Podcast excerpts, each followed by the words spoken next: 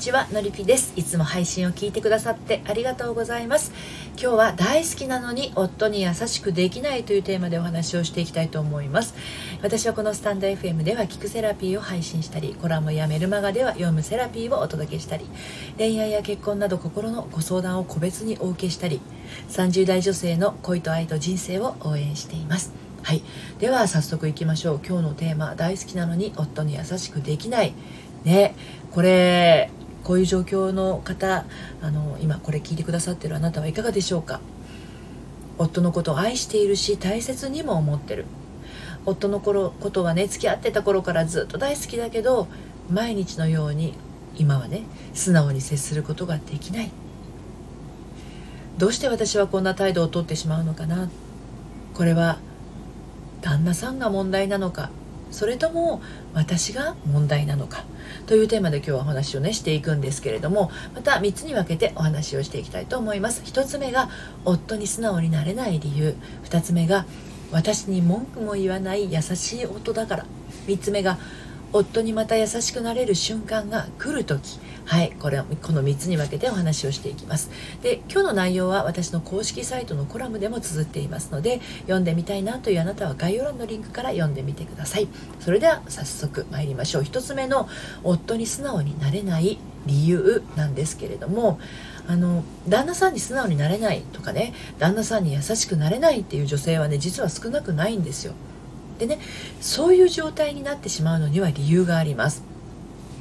例えば旦那あのごめんなさいね甘えたいのに甘えられないとか頼りたいのに頼れないとか助けてが言いたいのに言えないなどと同じように、まあ、素直に気持ちを表現できないのだとしたらですね優しくされることが愛されていることとは本質的には思えていないのかもしれないんですね。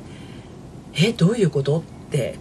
なりましたかね。うん、優しくされることが愛されているとは思えない。っていうことはどういうことかことかというと冷たくされたりきつく当たられたり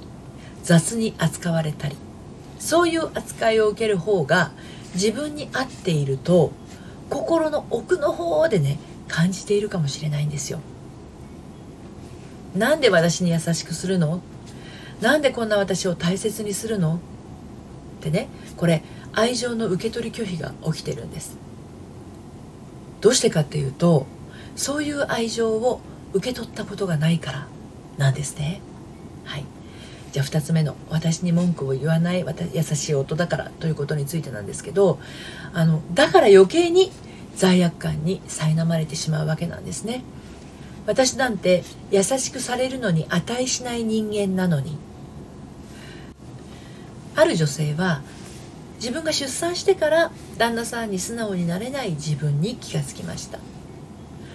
仕事で疲れているのに育児にも旦那さんは協力的。私が育児疲れで家事もままなままならない状態でも文句も言わない。旦那さんは結婚前と変わらずいつも優しい。素直になれない私にいたわりの言葉をかけてくれる。なのに私は嫌な態度を旦那さんにとってしまう。今日こそは明るく帰りを迎えようと思っていても。でこういう女性の場合ですがもしかするとこの女性がね幼少期の頃両親に優しくされることがあまりなかったのかもしれません、まあ、出産後っていうことなので何て言うんだろうな。出産後のねこう不安定な気持ちっていう状態があるかもしれないんですけれどまあまあ多いですよ。幼少期の頃に両親に優しくされることがあんまりなかったっていう方。例えば両親に突き放されることが多かったり話しかけても相手にされなかったり。まあ自分のやることなすことを親から文句ばかり言われていたりとか。まあ極端に言うと虐げられていたりとかね。でそれが自分が愛する親の愛情の表し方だと思い込んでしまうとその真逆である本当の優しさやいたわりに触れた時逆に不安になってしまうんですね。自己否定が強くなっているので自分で自分を受け入れることができないんです。夫にまた優しくなれる瞬間が来る時それが来るとしたらそれはあなた自身が自分に優しくなれた時です。そして本当はこうして欲しかったっていう幼少期の自分の気持ちをね癒してあげられた時です。あなたは大切に扱われるべき人間だっていうことに自分自身に、ね、そういう自分自身で気づくことが大事ですね。大切にされることに違和感を感じていてそれをぶち壊すような言動をしてしまうのは傷ついた小さな自分が小さい頃受けた傷を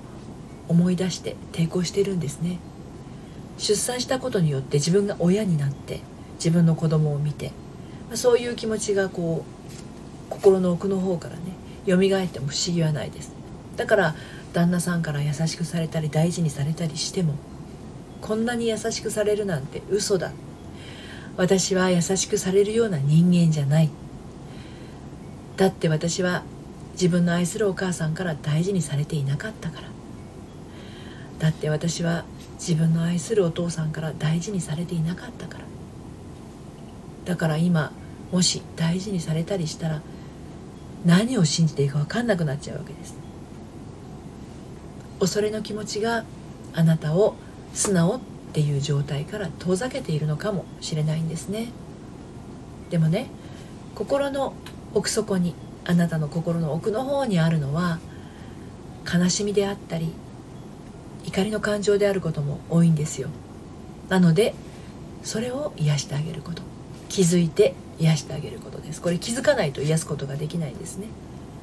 素直な妻になるためにはその癒しが必要になってくると思います、今日は大好きなのに夫に優しくできないというテーマでお話をしてきました。気持ちと裏腹な言動をしてしまう場合はですね心の奥底に傷ついた思いが必ず潜んでいます。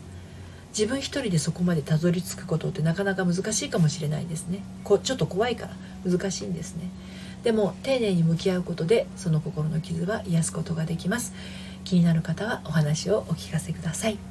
で、えー、私のご相談はですねメールマガジンの方からお受けしております。で、えーと、大人の反抗期処方箋メール講座をはじめとして私のメールマガジンでは恋愛や結婚のお話だけではなく